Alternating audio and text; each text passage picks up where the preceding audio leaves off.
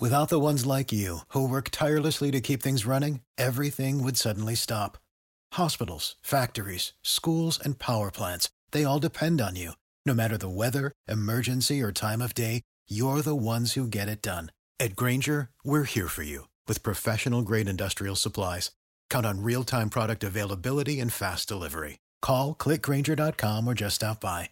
Grainger for the ones who get it done. What is up, everybody?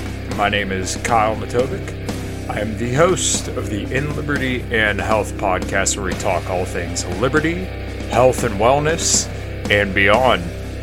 My hope is to encourage and spread the message of liberty and physical and mental well being. I hope you enjoy all the topics we talk about with our guests. We're on all major streaming platforms, so please sit back, relax, and enjoy.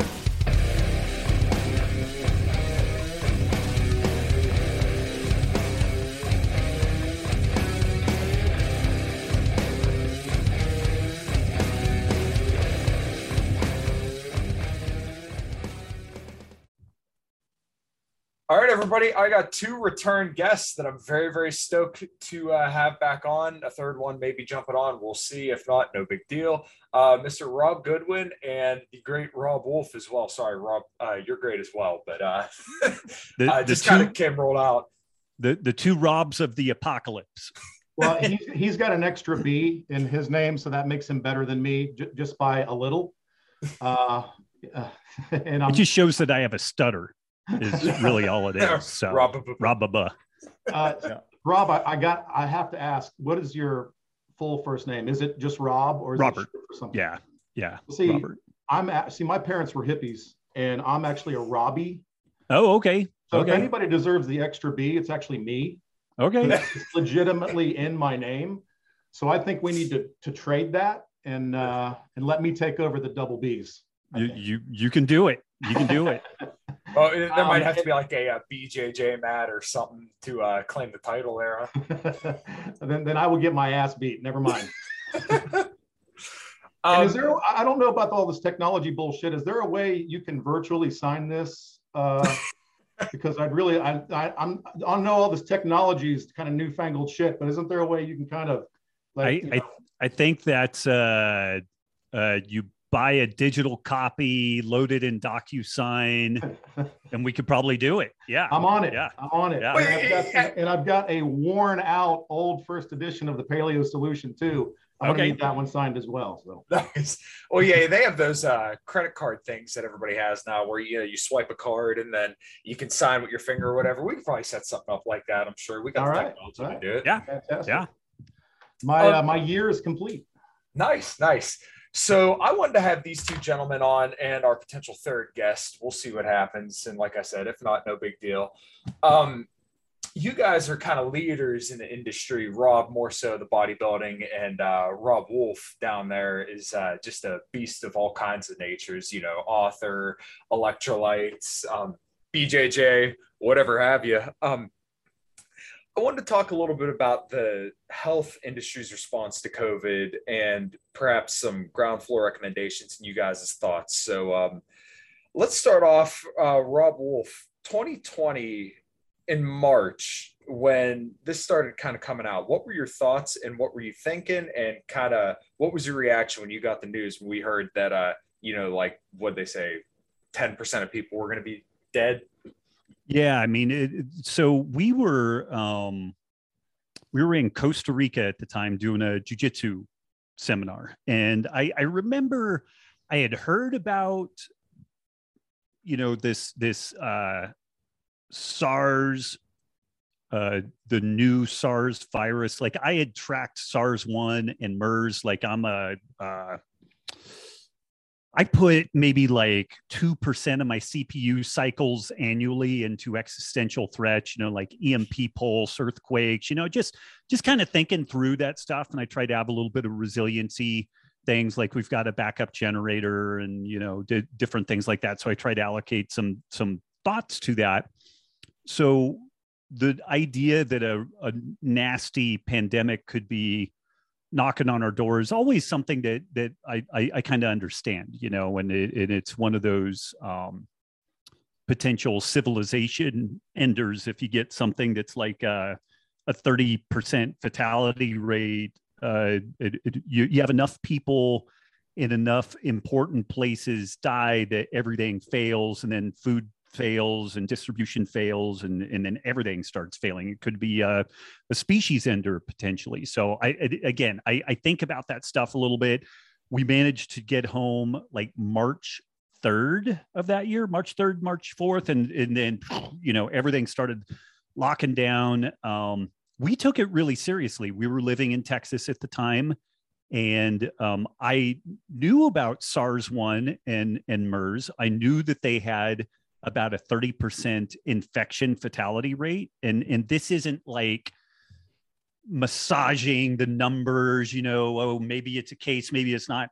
There's no asymptomatic bullshit. It's like if you get it, you get really sick, really sick, and you have a 30% chance of dying. Like that, that just seems to be the the deal. The main benefit that we had with SARS-1 and MERS is that they're very, very difficult to transmit. And so even if this thing was a 1% infection fatality rate, it, it was looking really, really bad, you know, and particularly very early on, it, it appeared that people with comorbidities, um, high blood sugar, all that type of stuff were, were at particular risk for, for poor outcomes. So my wife and I, I remember, you know, we had in place an estate plan, you know, like if, if I died, this happened. If she died, that happened. If we both died, this happened. And we called our lawyer and we called our f- friends and family who were in that thing. And we're like, hey, this looks pretty serious. You know, here's here's what the details are. If one of us dies, this happens. If both of us dies, it, this is what happens. So we took it super fucking seriously. Like there, there, you know, we were, we, I was like, okay, here's what happens. Uh, we, we were out on a family walk. The kids are up in front of us riding their bikes. And my wife and I are having a discussion about if one or both of us dies and what happens if one of the kids gets it and dies. And what do we do then? So, you know, for folks listening, if they have a tendency to want to dismiss what I'm saying later because I become very much less, you know, con- concerned about things. In the very beginning, I didn't know what I was facing and I took it very seriously and assumed that our public health officials were were giving us the goods on like this really is like potentially an existential threat. So that that's that's where my headspace was throughout the early part of March. And then as I started watching response occur, then I immediately like the idea that this was an existential threat was not lining up with the way that the response went. Yeah, that seems about in accordance um, to I think what everybody kind of felt and did. Um, I initially felt like it was overblown, but I just couldn't tell as to how much. Uh, Rob, what about you, man? You know, I was uh, for me, it was just more sur- on the surface. Um, I was coming off of a, a, competition the previous year that I did really well in, so my mind is on you know running my gym, uh, getting back into contest prep mode. You know, you're setting everything out. You get very narrow focused, and all of thing this all of a sudden this thing dumped into my lap.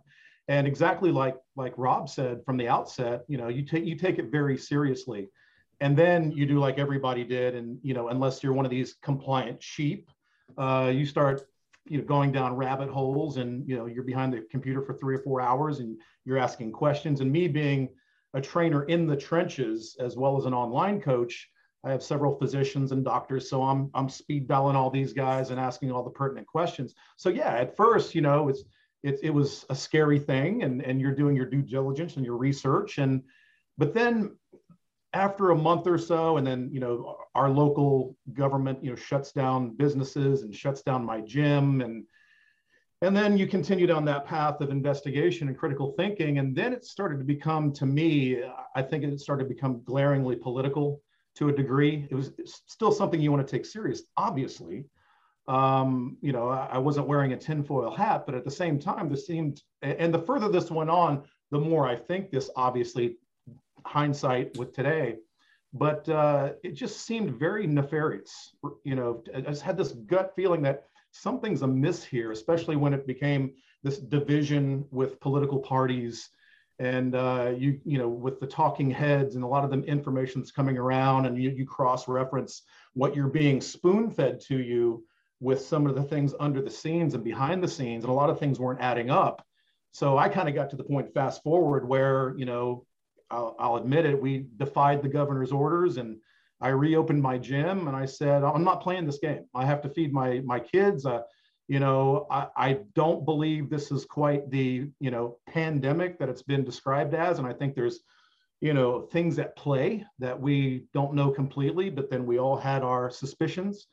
And so i went about my business and in my own personal experience you start to see that oh you know bodies are not piling up in the streets. It's not quite as we're being told and things aren't adding up and I think the big uh, seminal moment for me is my son, who is 25 years old, um, had a violent seizure the day after he had a pretty minor fender bender car accident. And uh, so he gets rushed to the hospital, obviously, and uh, we go up there, and it's one of those situations where nobody can go see him. You know, I was the only one. Uh, they they picked me to be the one in the room, which I did, and things really started to make my wheels turn when I got up to the COVID wing of the hospital. And I'm not exaggerating when I tell you every nurse and even the physician that was in charge of my son's case, uh, every nurse came into the room with their index fingers of their gloves cut off, mask around here. I asked, you know, is, is the ward, is the wing of the hospital filled up? And they're like, no, plenty of beds. We don't know what's going on, but we can tell you this something ain't right and it's not what they're telling you. And then the doctor comes in. I'm thinking, okay, I at least have to be compliant with this guy. And the first thing he does is walk in, never puts on a glove, pulls down his mask. I, I have mine. He's like, I ah, don't worry about it. And uh, continues to tell me what's going on with my son. And, and it's literally that moment was what really set in motion me uh, being a little bit more critical of thought into what's going on. And, you know, obviously we've you know, two weeks to flatten the curve has turned into uh, a political charade, in my opinion. And uh, and and here we are. I, you know, I think a lot of people are very like-minded when it comes to, uh, to, to where we're sitting right now, based on what's happened previously. So, right, right on. Yeah, it, it it really blew my mind how hard they really pushed this, and it was kind of like the more you dug underneath the surface, the more and more you found like, well, this doesn't quite line up. This doesn't quite line up. So um, when discussing the numbers of people who are dead, right, you kept hearing that number of, oh, well, hospitals are incentivized to label this death as COVID. Hospitals are incentivized to, you know, find cases of COVID, right? Well, then you start finding out that some of these deaths were from six freaking months ago, six months ago, two weeks ago. Some of them might be from today, but they're from all over the place. And, you know, you can't even check the freaking weather on your phone without seeing a freaking death and case number. But, um, it was it was so ridiculous because my fiance and I were down in Pittsburgh at um, Fogo de Chao, just enjoying dinner, and then our phones vibrate. We look at it and it says uh, Pittsburgh is now in a state of emergency. And I remember looking around thinking, "Huh, well, this is kind of funny. Doesn't seem too uh, bad. There's no bodies in the street. You know, we're eating food, and then next thing you know, um, we weren't. You know, they were handing my fiance and I letters to go to work to say, "Hey, look, if you get pulled over, show them this." So that way, you know, they know you're going to work. And you know, I'm an auto mechanic. I got laid off. Cars always freaking break. Show me a car that don't break. I got freaking laid off. What the hell? So, um, Rob, did you have any kind of experiences, Robb Wolf, that is, um, that kind of pulled the wool, and that kind of pulled the wool off your eyes, kind of similar to Rob, where you know you kind of realized that we weren't being told the truth? Well, I mean, it, again, I was operating from the framework that this is an existential threat, you know, which is the way that it was couched. There was the Imperial College of London, you know, modeling numbers that were uh, suggesting maybe something not quite as bad as the 1918 flu pandemic, but you know, maybe not super far off of that.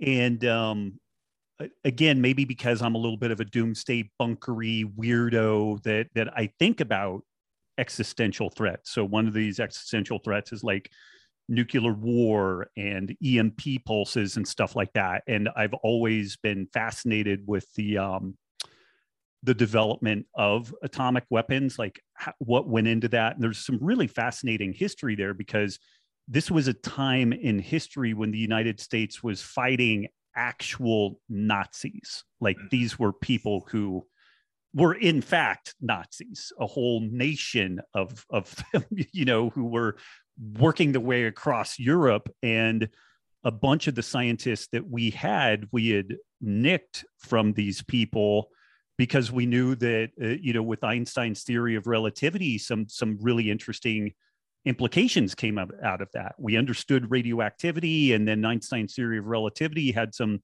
uh, uh, in general relativity, suggested some interesting things like the potential of an atomic bomb, which could have a yield of, of tens of thousands, millions of thousands of pounds of TNT. You know, it, it, it's it, not exactly the way the sun works. That, that's uh, fusion, but this is fission, and and uh, you know, just incredibly powerful. And we knew for a fact that the Germans were working on an atomic bomb. And we knew that we had to get it first. And nobody, it, it, but this is in a time where we didn't even know if an atomic bomb was possible. It was still theory. But what we ended up doing in the United States with the Manhattan Project is a bunch of these scientists were parceled into different teams. And there were different theories about the way that this thing needed to be approached. Because again this was a, a science and engineering problem that had never been attempted or successfully completed before. So some people felt like the better fissile material was uranium. Other people felt that plutonium was better. Well we don't fucking know so we're going to do both. Some people thought and the way that what was kind of understood was that we we had to ram all this material together in a synchronized fashion to reach a, a, uh, a critical threshold of a feed forward process of like uh, uh, one atom splits and it releases energy and then that causes another atom to split and a, you know a, a, chain reaction. And so there was a thought about the way that we needed to jam this stuff together. And so there were explosives around like kind of a, a circular container and maybe that container needed to be perfectly smooth or maybe it needed to be dimpled like a golf ball to, to focus the charge. Again nobody knew. But what we for sure did is we divided up all of our resources into different teams. We shared information between these teams but there was not a one size fits all approach. Okay where this stuff started not making sense to me is when we were told our only way out of this is a vaccine. And I was like, really? And I had followed this stuff enough because I had followed the vaccine development attempts at SARS 1 and MERS, and they, they failed horrific. They were never successful. Uh, they were never successful. They killed the animals. They had all kinds of problems with uh, antibody dependent enhancement. And if people are willing to, they're like, well, you know, vaccines were, well, you know, we're still 40 years or longer downrange from HIV. And we might have an HIV vaccine that that's popping up on the horizon, although we appear to be getting vaccines popping up on the horizon for fucking everything under the sun, which is a whole other interesting deal. But but what was interesting is we had one solution. This solution uh, was a technology that had never worked in the past in a category of viruses that are known to be notoriously difficult to develop a vaccine in. There was not a single discussion about repurposed drugs like anti antivirals, uh, nothing like that. And this was before I, I don't even think that like the hydroxychloroquine thing had had popped yet, but it, it was there was no Manhattan project looking at what are repurposed drugs that we could use to prevent transmission, to improve treatment, to better treat people? There was nothing around that. And then as the hydroxychloroquine story popped up, the ivermectin story popped up, there was just this, this uh, full court press to suppress all this information. And if all of this stuff is bullshit, then the easiest way to address it being bullshit is that the wealthiest, greatest nation on the country conducts randomized control trials through our Food and Drug Administration, and we have a fucking answer in a couple of months. And we did none of that.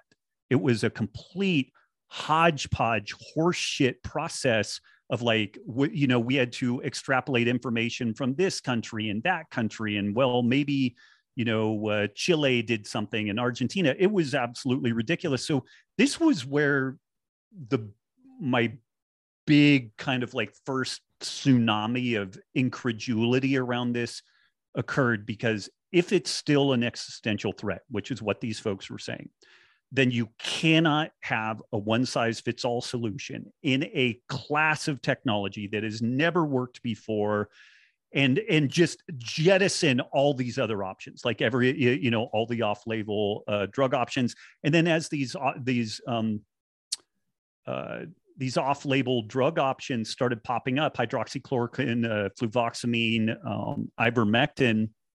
They were attacked wholesale.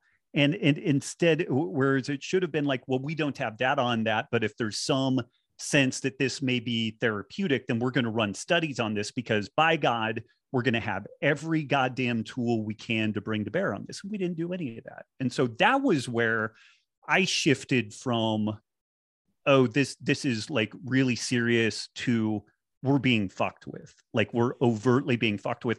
But it was so early in this thing that i had to be really careful because it like people were still really in in the grip of terror. And it, it was very early but it, that was so completely inconsistent to me. It, it was I, I i can't i fail for even a an appropriate analogy. It was like um you know you're you're you're you're planning for uh a winter that's going to last two years and you're like ah all i want is like some popcorn to eat you know and i'll, I'll have a cup.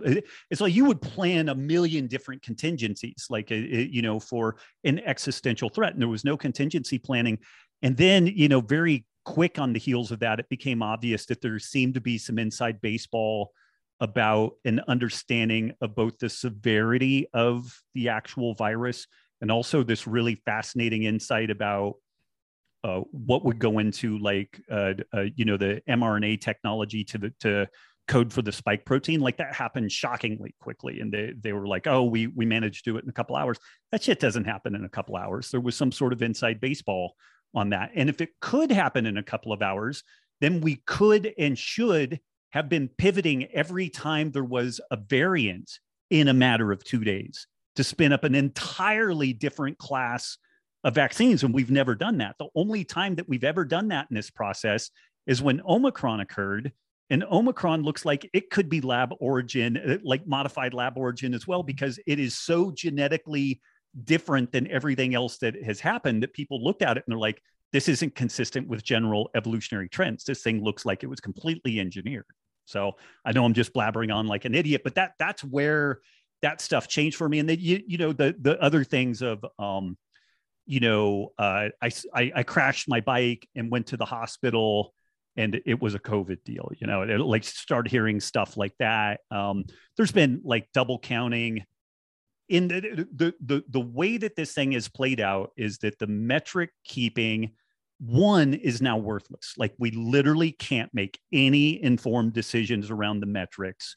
Because it's absolute garbage, which is a crime against humanity as a as a start. Like I can't even articulate properly the anger I have on that. Like we have to rely on Israel and the UK and different places, and even in Scotland, they just scuttled a bunch of their their uh, COVID tracking like today because it's painting too negative of a picture with the the the history that they've been playing out on this. But this is all of that stuff is super important. But but for me, it started getting out in the weeds it's like, again, existential threat. If that's legit, then you approach it in a very specific way. And none of it was approached as an existential threat. It was approached as, oh, we know exactly what is going on here. And we're and we're approaching this like we we have full understanding around what the real threat profile is. And and it's not remotely what it what we're claiming it is. And here's all this other shit that we're going to do, including closing down the economy, incentivizing people to stay home from work and you know all the rest of this stuff. Yeah. Yeah.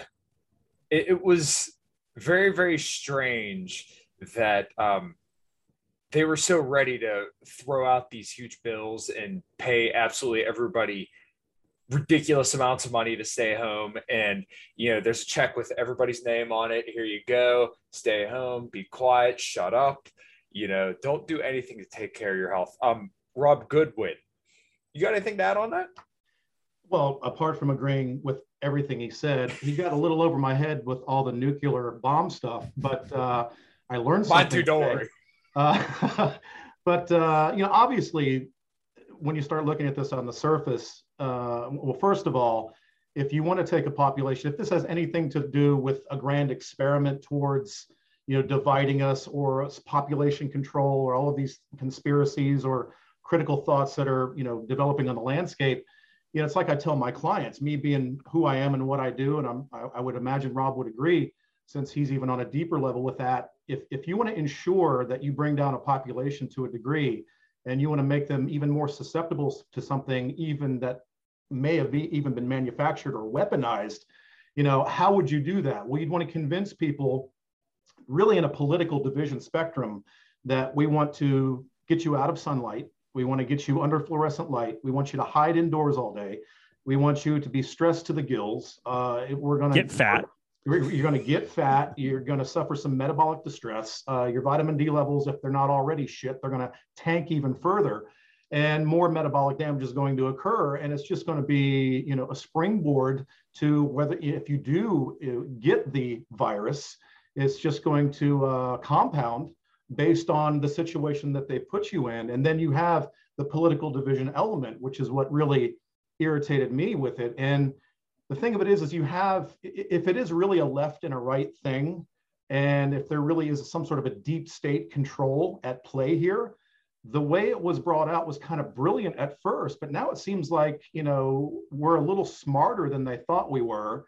And it's starting, you know, the bubble is bursting on the whole thing. But now you still get the group of people who, you know, sadly uh, are, are so politically devout and not only are they going to believe everything CNN tells them and what the administration tells them, but then you've got this group of individuals, at least based on what I've seen, that are sort of broken and damaged already and they're looking for something to champion they're looking for a cause to get behind mm-hmm. they're looking for something that they can uh, you know that i that they can identify with it almost becomes their identity you see it now with people saying well i don't care if they did stop the mandate i'm going to continue to wear my mask and you know i would get three more boosters even though millions of people are getting the virus uh, who have been vaccinated and double boosted and masked up and wearing shields and you know hiding in a freaking bunker all day so, you know, that's when it really, that's when I kind of tapped out. I said, this, this is a nefarious political event.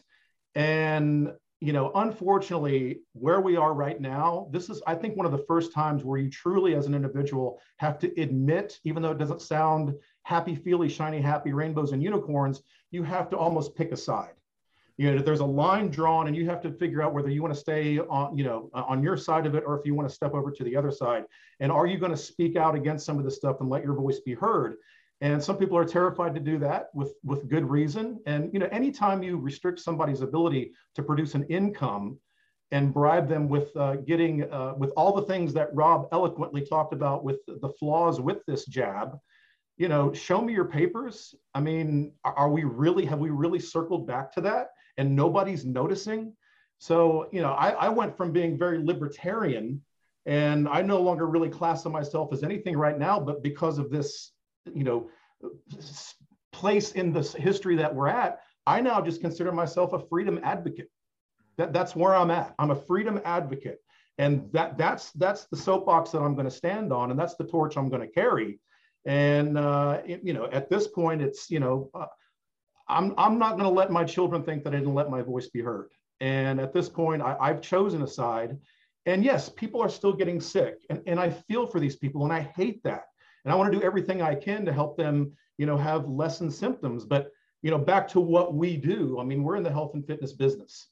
And when you, you know, anecdotally or right in front of you, based on the people that you interact with, you see people with more metabolic distress, you know, bedridden for two weeks and, you know, near death and then you see the people that exercise that get out in the sun that have vitamin d you know adequate vitamin d levels that really take care of themselves it's a fucking weekend of the sniffles and that, that's glaring and you know obviously there's a few outliers there but uh, you know, I, I kind of lean on the side of, you know, I, I, think this is a weaponized thing, and whether this was meant to be, you know, the, the, the final thing, or if this is just a test run to see what people will handle, I don't know. I'm not qualified to speculate on that, but uh, again, I'm going to use the word nefarious. I think there's something very nefarious going on here, and uh, I tread lightly with everything that I read and everything that I see. And I'm also at the same time, you know, 100% going to live my life the way I want to live it, and I will resist any intervention from any government entities that want to point a finger at me and, and tell me that I'm going to have to show my papers to feed my children. It's just not going to happen. And I will proudly proclaim that. Uh, once again, you can still have compassion you can still not be completely on the tinfoil hat deep end, but you can use some rational thought and you know think logically and kind of wade through this a little bit and make some informed decisions and act accordingly. And you know, and I think it was actually on on Rob your podcast. Your wife was even uh, I'm going to paraphrase terribly here. This is a couple months ago, where she was talking about that that thing that I sort of discussed, where people are clinging to being the you know the branch Covidians out there. The, the, oh, the yeah. mass formation psychosis. Yeah, I mean you, you you you nailed it. That uh, uh, folks who don't have a sense of belonging and purpose, uh, they were given belonging and purpose with COVID. You know, there right. was this thing to fight against, and the scary thing about that is the next thing to to fight against and feel rallied for is uh, climate change. Yes. And it, it, it's just like you beat me to that one. Yeah. yeah well, it's yeah. Rob. Do you got anything to finish up there? Good one. Sorry. oh no, I, I, mean, yeah, I, I think Rob nailed it with the you know marching towards climate change. Now, now you're seeing with the Canadian truckers, uh, when you're seeing people exactly, you're seeing people stand up, and now you we're on the eve of midterm elections. Now you're starting to see a lot of backpedaling and the mandates are dropping and, and these things are starting to unravel. And that's because they're seeing you know flailing poll numbers. So now they're going to take a position of okay we're moving on for this. We the overlords you know we are the the lords you are the serfs. We proclaim you worthy to remove your mask. And yes you can go back to work now but because uh, we cured it we fixed it. Right. it's because of all those out there that social distance and walk the right way down the walmart aisle well done. We led the charge, and now they're going to move on to the climate change issue. Well, my problem with this whole midterm talk is that you will have a lot of people who are complicit in making sure lockdowns happen, right? Because yes, there's absolutely a divide, but there are so many enablers, and there's very, very few who stood up and said no, right? Ron DeSantis, Kristi Noem, few select others that kind of stood up and said no. The problem that we have right now is that the ones who were 100% for it, right now, if they're backpedaling, um, you know, you can obviously pick that as fake. But the people who are just kind of silent, um, you know how that Bible verse goes: "If you're neither hot nor cold, I'll spit you out of my mouth." You're going to have some people who proclaim to be against it the entire time. And I feel like there's kind of blood in the water there, if you get what I'm saying. Like these people are going to use this as the gift that keeps on giving. And everybody's been doing that to a degree because, once again, you could say, well, I don't want to open today because of COVID. People aren't working because of COVID. COVID shut this down. COVID did that. Well, now there's certain governors that can say, hey, we shut down because of COVID and we eradicated COVID. And then you're going to have other governors who, you know, weren't, who were very complicit that are going to say, um, oh no, we were against this the whole time. But then you look and, you know, they had a year and a half, two years of mask mandates. And then they're saying, show your papers. Um, it's very frightening to kind of see how this is playing out. And especially when you look at this, the vaccination data in like Israel, where in early January, they were at record high cases with about 80% of the population vaccinated. Um, Robb Wolf, what are uh, some of your thoughts on some of that science was coming out of Israel and um, the efficacy of vaccines? Yeah, I mean, it, it's, um, how don't want to tackle this? Um, this is probably going to get pulled, so don't worry. no, it, it, yeah, yeah, it, it uh, we're already you know, canceled. I, I, I had some reservations early about the vaccines because they're new, they're novel. But um, that was honestly more of just kind of uh, precautionary principle. I did in my wildest dreams think that they would be as bad as what they appear to actually be.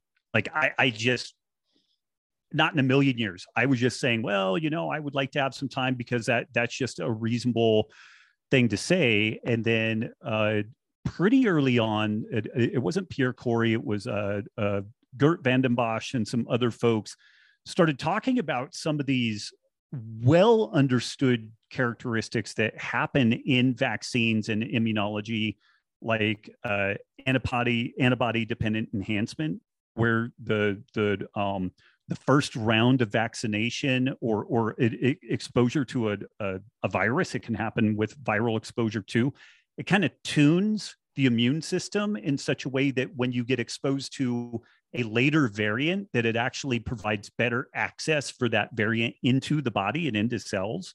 And that this could be really bad. There's a uh, there's a disease in chicken called uh, Marek's disease where if you vaccinate a a group of chickens um, the unvaccinated group has a 100% fatality rate uh, due to this Marek's disease, which is this antibody dependent enhancement.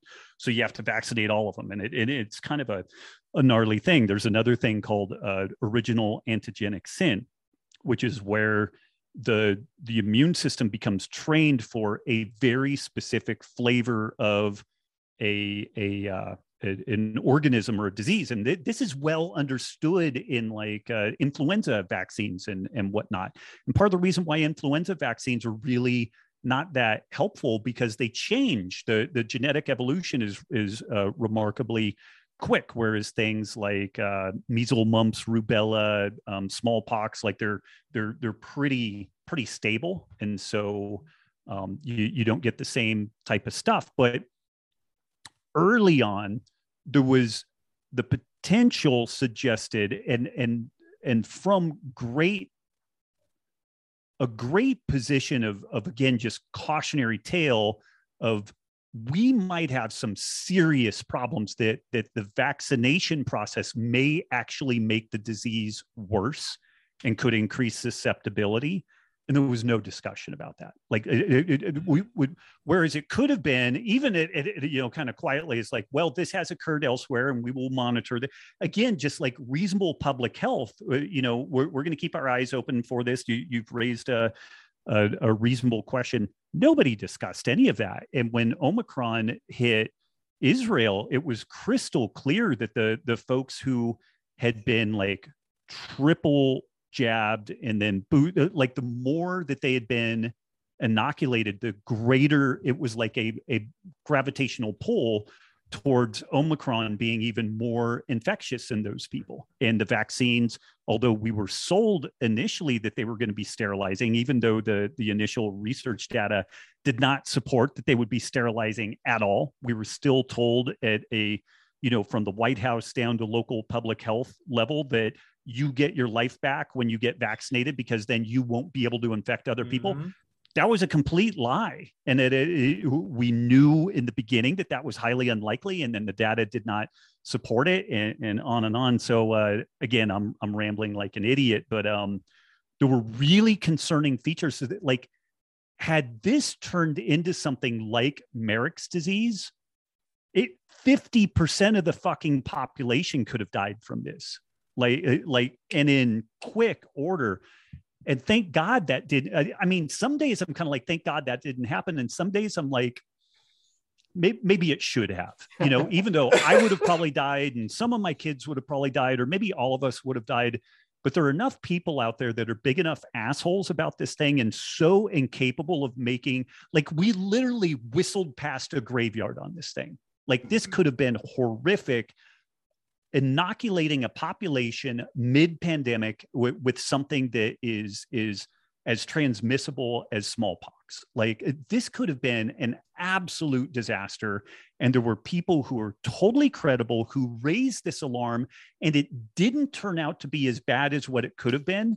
But like the the the fact that it it does it, it's crystal clear that first inoculation increases your likelihood of catching COVID as a beginner like it, you know and then once you get past second inoculation then there appears to be some attenuation in catching COVID, or at least that was within the Delta variant.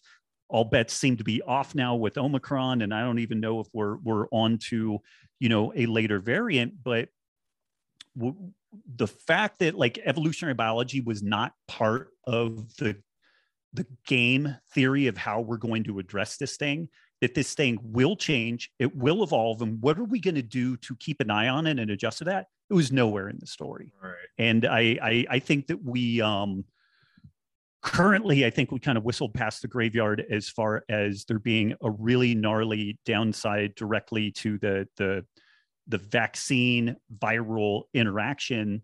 But i tell you what i think that we are only at the very very beginning of all the uh, the vaccine side effects. And i think that the vaccine side effects and the um like that i just as it stands right now the excess death numbers of, of from last year are well above a million above the normal of people dying from stuff that they don't even know exactly how or why they're dying from it. And a good number of the people that are dying are young. Like within COVID, the median age of death was 80. And no, we don't want old people to die, but these people are already Yep. past life expectancy. The people who are dying, Yeah. who appear to be potentially having problems from the vaccine, are like 18 to 40. These are prime age people. We are losing hundreds of thousands of years of productive life out of the people that are being lost due to potential vaccine complications Mhm. versus people who are already at end of life and they're so frail that like a bad wind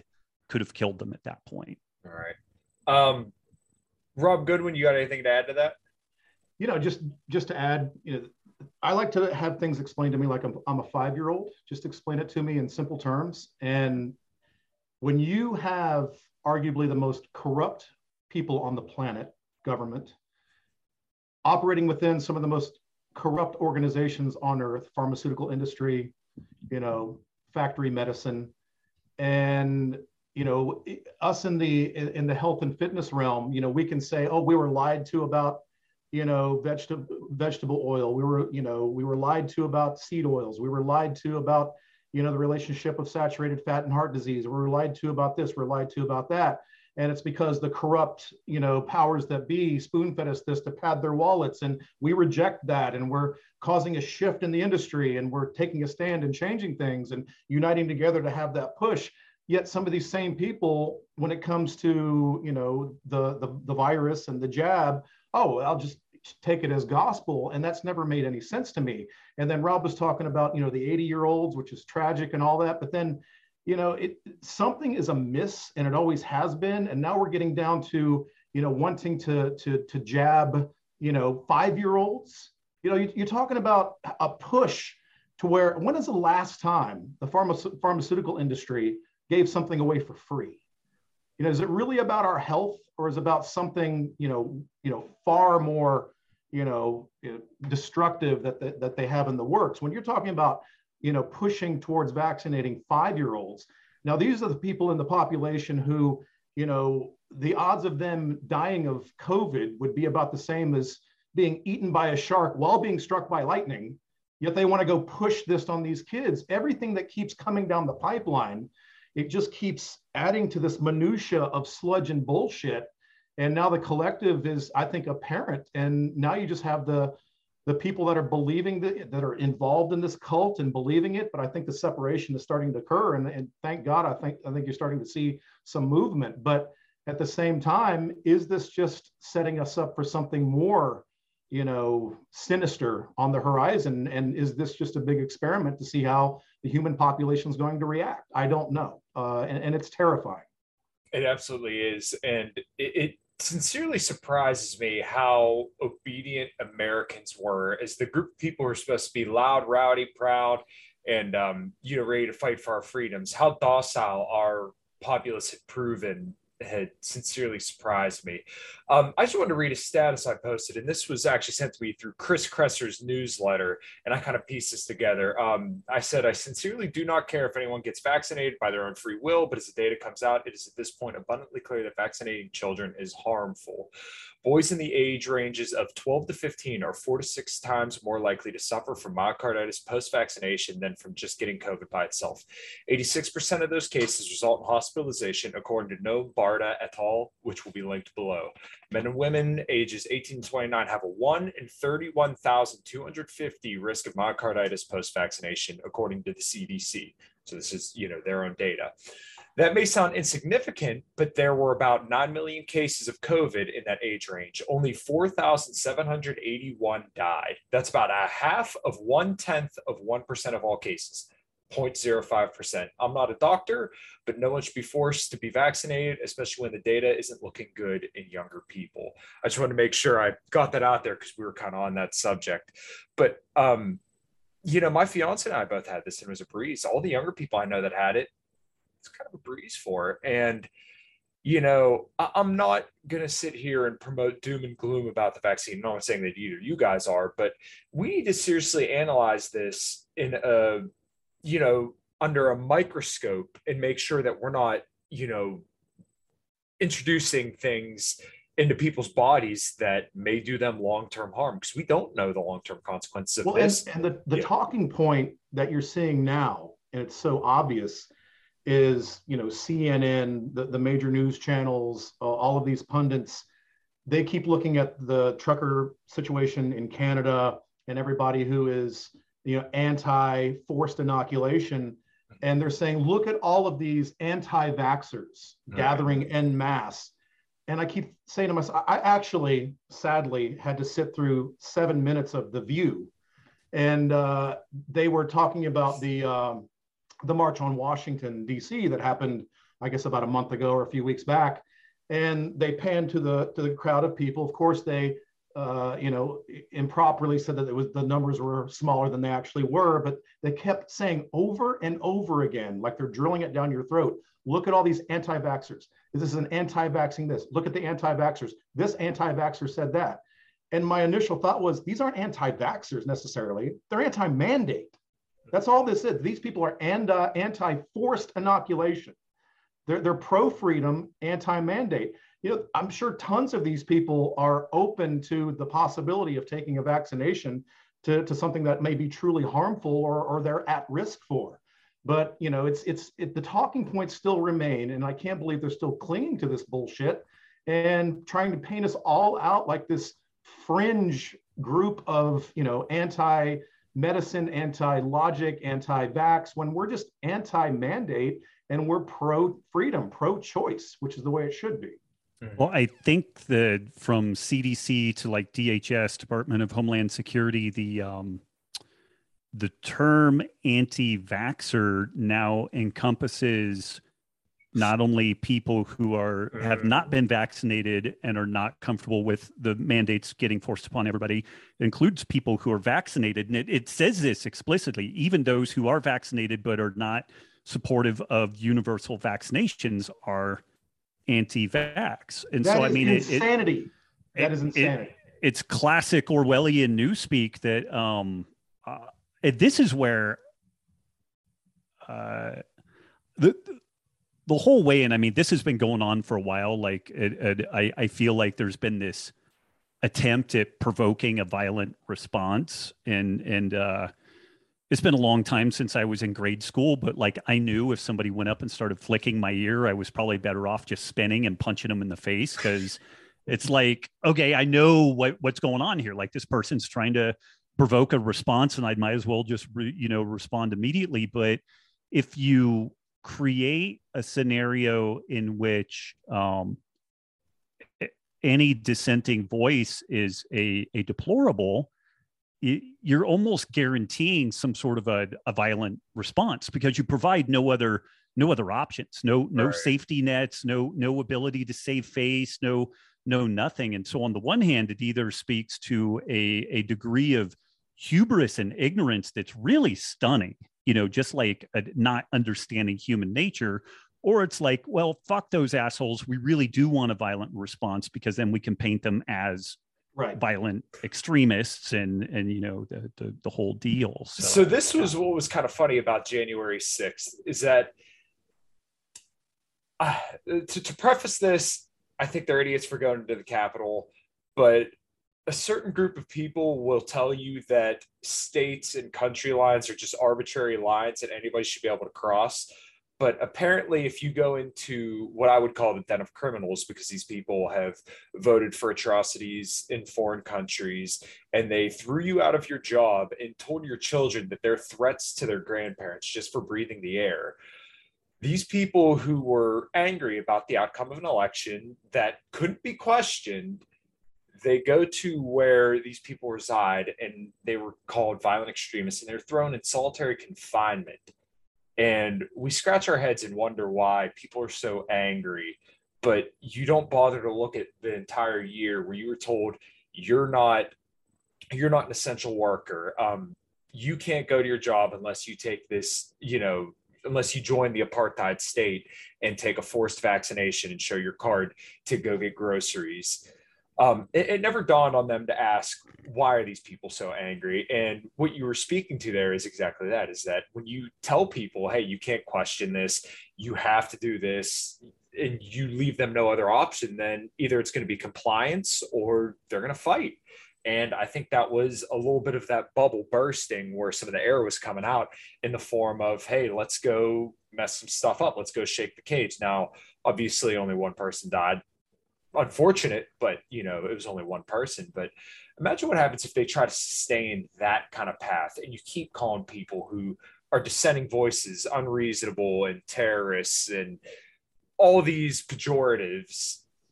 Just think about the trajectory of that. Well, the mistake they made is apparently you have to burn down the AutoZone, throw bricks through the Target window, and uh, torch your town. That's if it's pri- yeah, if it's private property, protest.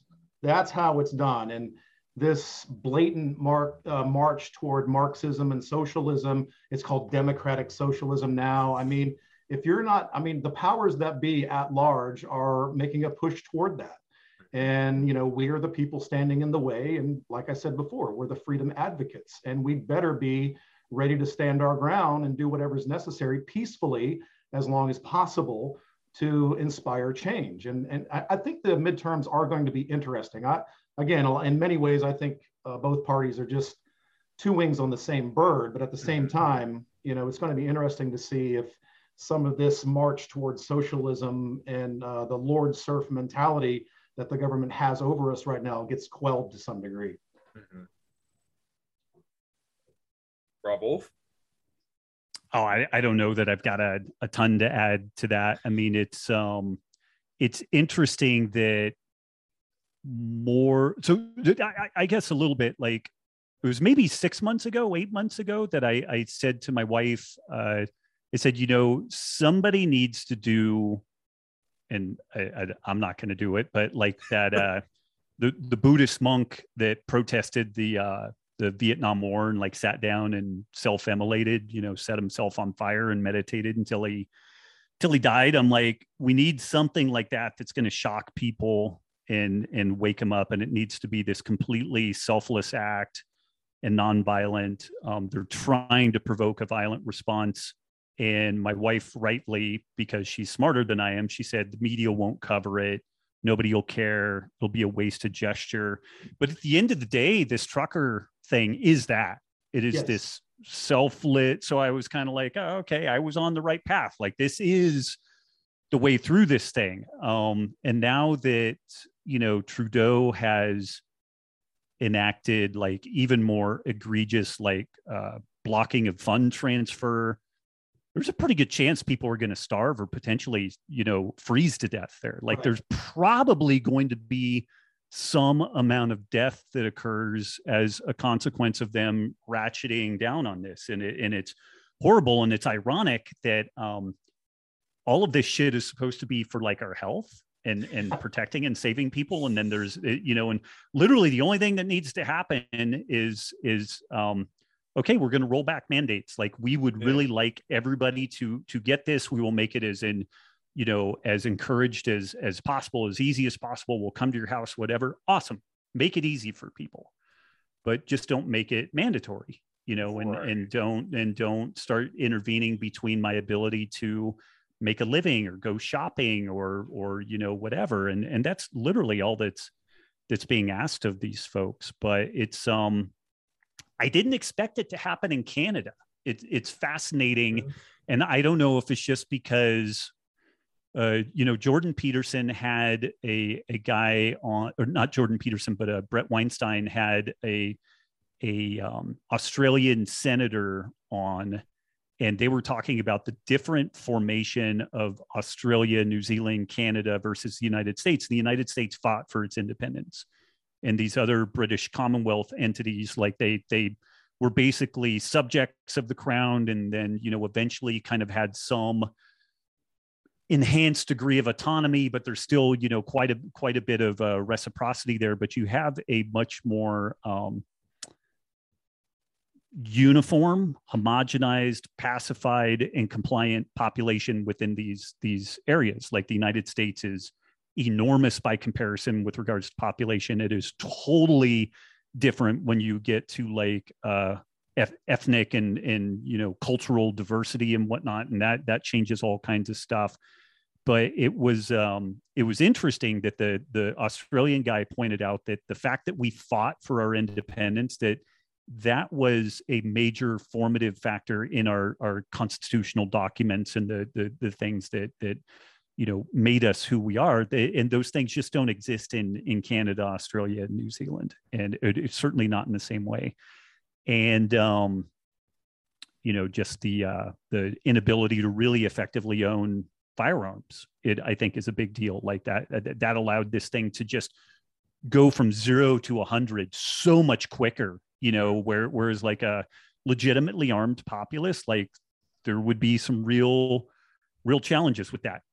Good or bad I, I i think that that's good that you've you've got that ability to push back. Like a local police force is going to really think twice about going and doing something like that and i yeah. think that that's good but um just the the soft leaning towards hard totalitarianism happened fast like so fast and when these folks finally stood up in mass, now, it, like people have pointed out, like if Trump had blocked the the GoFundMe and the bank accounts of all the BLM protesters, yep. I would have been horrified.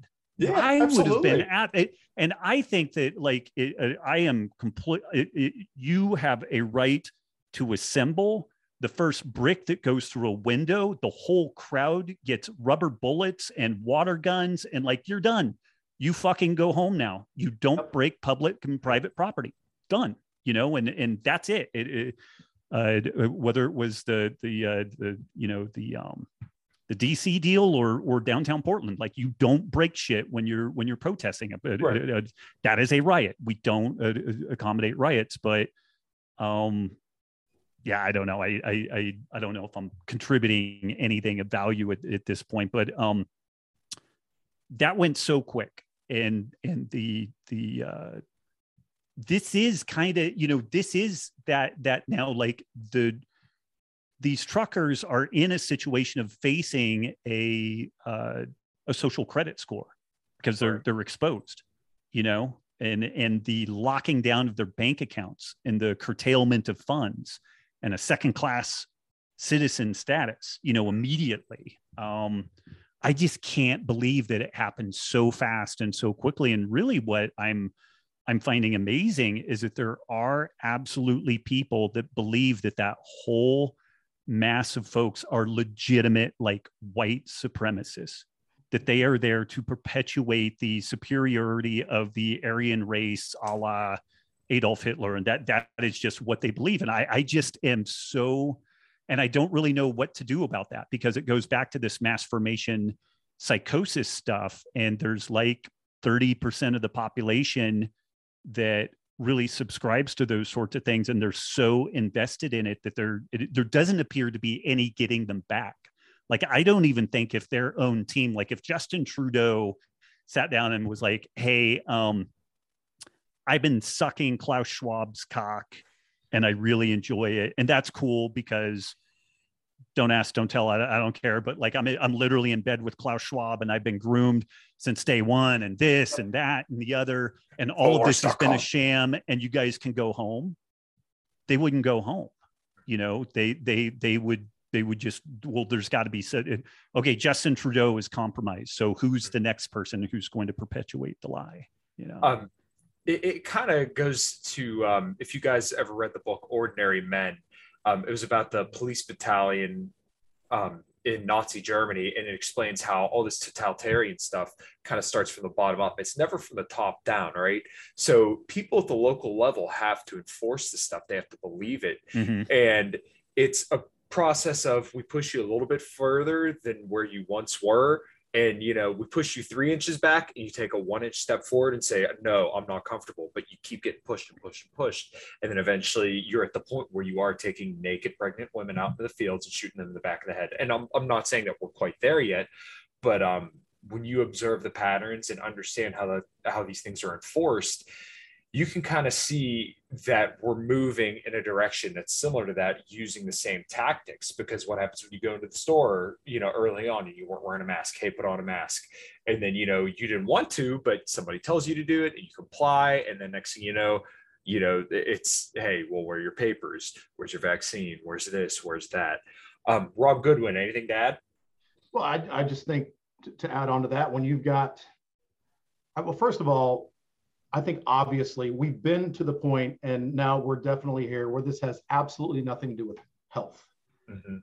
And you either see that or you don't. And I think you're either awake to this bullshit or you're not. But then it goes back sort of Rob's point about the truckers and, you know, between every blade of grass, here we are. Now it's time to rear our heads from behind the greenery and make ourselves known. And, you know, one ant can't do much, but, you know, thousands together can move hundreds of pounds. So in our own little way, you know, we all need to contribute and do our part. You know, months ago in 2020, when the lockdowns occurred and they said you can't run your business and support your family. After 30 days of that, I said, fuck you. I, I'm done with you. I came back to my gym, defied the order, turned on the lights, opened the door. True story. It was about a week or two. A local, you know, police department deputy shows up into my door. Luckily, he thinks it's as much bullshit as most people did around here. And he said, listen, I got a complaint that uh, you're running your business illegally and defying the, the, the, the state order by the governor. And I said, here's my official statement. Yes, I'm running my business. I do not require a mask. If you would prefer to wear one, that's fine. If you have invested in my business and because you feel uncomfortable with that, you know, stand, that policy, I will glad, gladly refund your money. But I am in no way going to step down and I'm not going to close my business and I'm going to continue to operate. And if you would like to cuff me and take me downtown, then I respect that you're just doing your job and you can do so, but I will not comply. Now, that was a little guy making one stand, doing just a little bit. But if we unite together, a la truckers, and uh, push back, then the tide is going to turn, and it, it already is. But and sadly, though, back to the point we've been making throughout this entire endeavor, you know, you've got that psychosis and you've got that political division, and it's always going to be there. So, you know, my original point was it's time to take a side, and uh, as eloquently and as intelligently as you can, fight against this tyrannical bullshit, because uh, we're at a critical point in our nation's history and in our world history and it must be done. Absolutely. Well, I normally ask two questions before we get rock and rolling here, but I got three. Um, I'll let Robb Wolf answer his. Rob Goodwin, you can do it after him. And then the next question, we'll kind of rock and roll out of here. Um, Robb Wolf, what the hell is the call to action, brother? What are we going to do? uh, two two thoughts. I mean one one thing rob goodwin just alluded to it like we really have to push back at the local level in, in every way shape we we can because it seems overwhelming because it's like oh fuck it's the evening news and it's the white house and all the rest of that stuff but all of this stuff happens at, at the local level. And what have libertarians been saying forever? We need to do all this shit at the local level, and we we all lost our heads, and we we started looking, you know, at Ron DeSantis and everything, and and you know, good people doing good things. That's great. We need to acknowledge them, but at the end of the day, this is our school board, this is our our city Mhm. council that we need to go lay some lumber on them. Uh, the the piece that I think supports that, I had a, a member of my community, the Healthy Rebellion, reach out to me, and there's this whole area of common law that I don't really understand. But it, these are the people, and they tend to be kind of libertarian, where they're like, "Hey, I don't need to pay property taxes because the codes actually say A, B, C, D," and what they basically do is they grind uh, uh, politicians down because they'll sue them they go to court and and basically there's so much of our lives that are dictated to us that don't actually follow like, like if it infringes on the constitution that becomes kind of obvious but then there's state county and kind of local stuff. Like local public health officials have zero authority to close a business down. They literally have no authority to do that. You know it, it uh, other than they kind of do but it's more like if you have food poisoning rampant or you you know something like that. Yeah. but basically there's been all this overreach of of legal power. And so we need to really tackle things at a local level. And part of what we are talking about you know like we've been trying to change all these folks health. Like like people need to get healthier. And so that's definitely something like take some vitamin d lose some weight and get metabolically healthy because you don't want to be in the sick care system, particularly under these circumstances. And then the next piece to this is we need people who like I'm reasonably adept at nutrition and, and stuff like that. So I'm kind of a subject matter expert. We need these subject matter experts in common law. So that and we need them everywhere. We need a hundred thousand of them so that when we need to go tackle city council and the school board. We have someone who understands our legal system in a way that we could have 200 people suing the city council independently and just smash them. And and this is the shit that we need to do. Right. And it, it and you know, and then above and beyond that, like I, I, am gonna I'm gonna can it there. The other thing I was gonna say is gonna get us in trouble, so I'll I'll, I'll can it.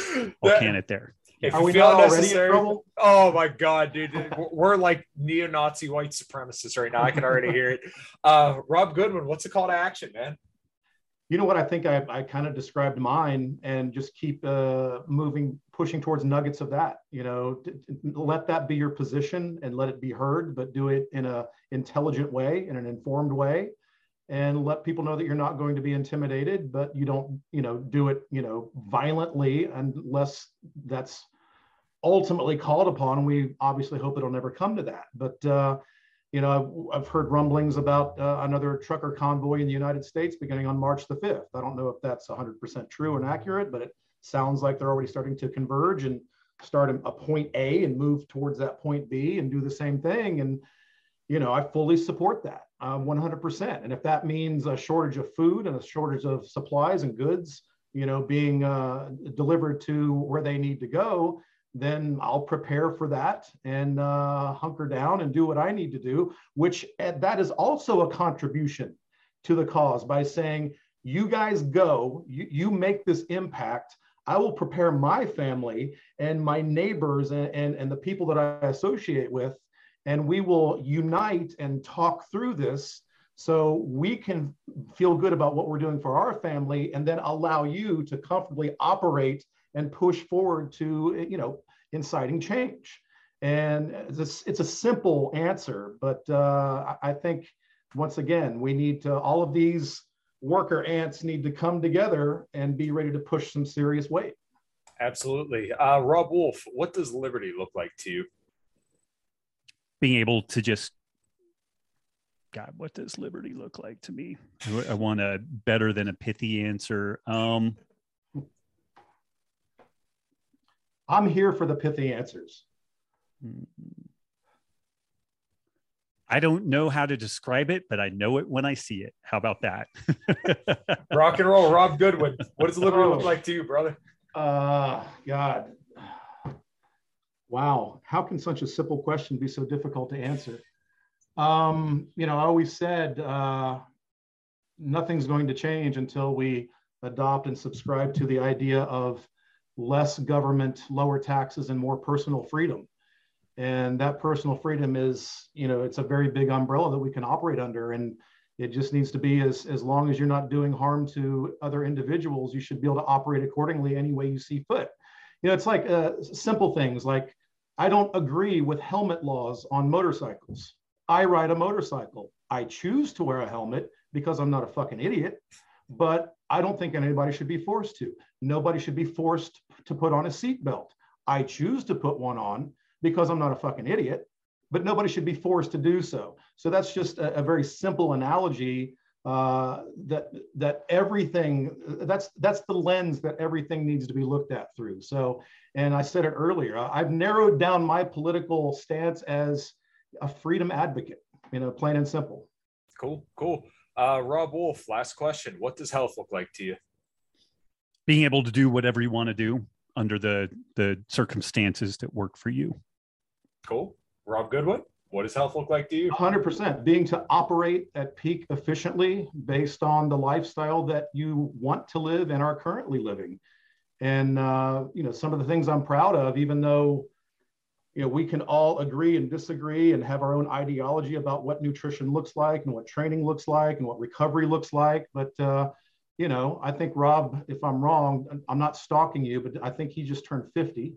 Yep. Yep. Uh, I'm 53. I was hoping Sean would be here because he'd be the old guy at 54. uh, but uh, you know, um, I've I'm on no pharmaceuticals, zero, and I never have been. In fact, I know at the back of the Walgreens there's like glass with people in lab coats doing shit back there, but I've never been back that far to know exactly what they're doing. So, and I'm proud of that ignorance. And uh, my goal is to keep furthering that and be the most vibrant, healthy individual that I can be and, and not subservient to this corrupt uh, factory, medical, pharmaceutical conglomerate that we're uh, being oppressed by. Nice. Beautiful. Um, I lied. I got one more question. Robb Wolf, where can everybody find you? And what do you got going on? Cool uh, robbwolf.com. And then in theory, I may be on Joe Rogan here in a week or two. So we'll, by the time this airs, we'll, we'll see. So I, it, unless some other, the last time I was supposed to go on the snowpocalypse hit, hit Texas. So you, you, I, have learned to not really say that much until shit's done, but in theory, I'll be on Rogan. So that, that should be good. We're going to be talking more like sacred cow, regenerative ag type stuff. So yeah. Nice. Awesome, man. Rob Goodwin. What's up, man?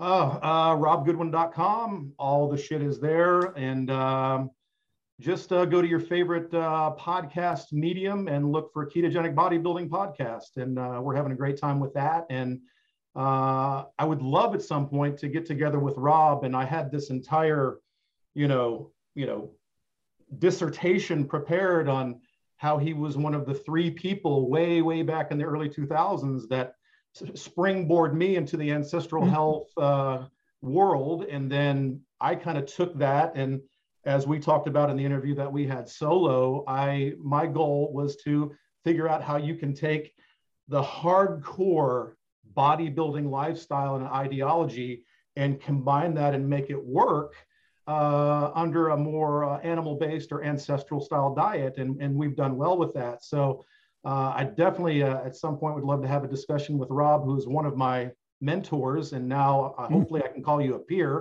and uh, discuss that marriage of the two.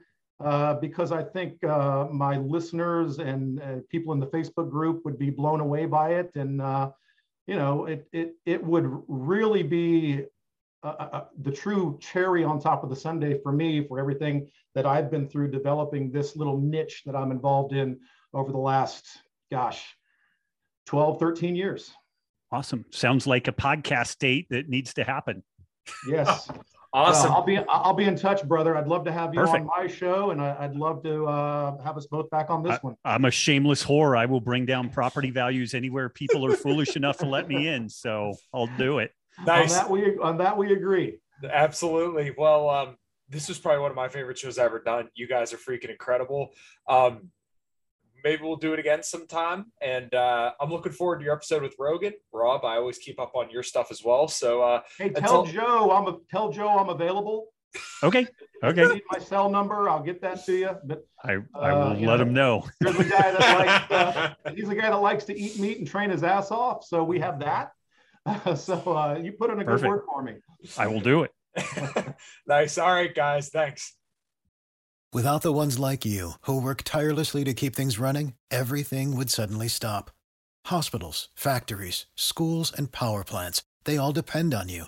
No matter the weather, emergency, or time of day, you're the ones who get it done. At Grainger, we're here for you with professional grade industrial supplies.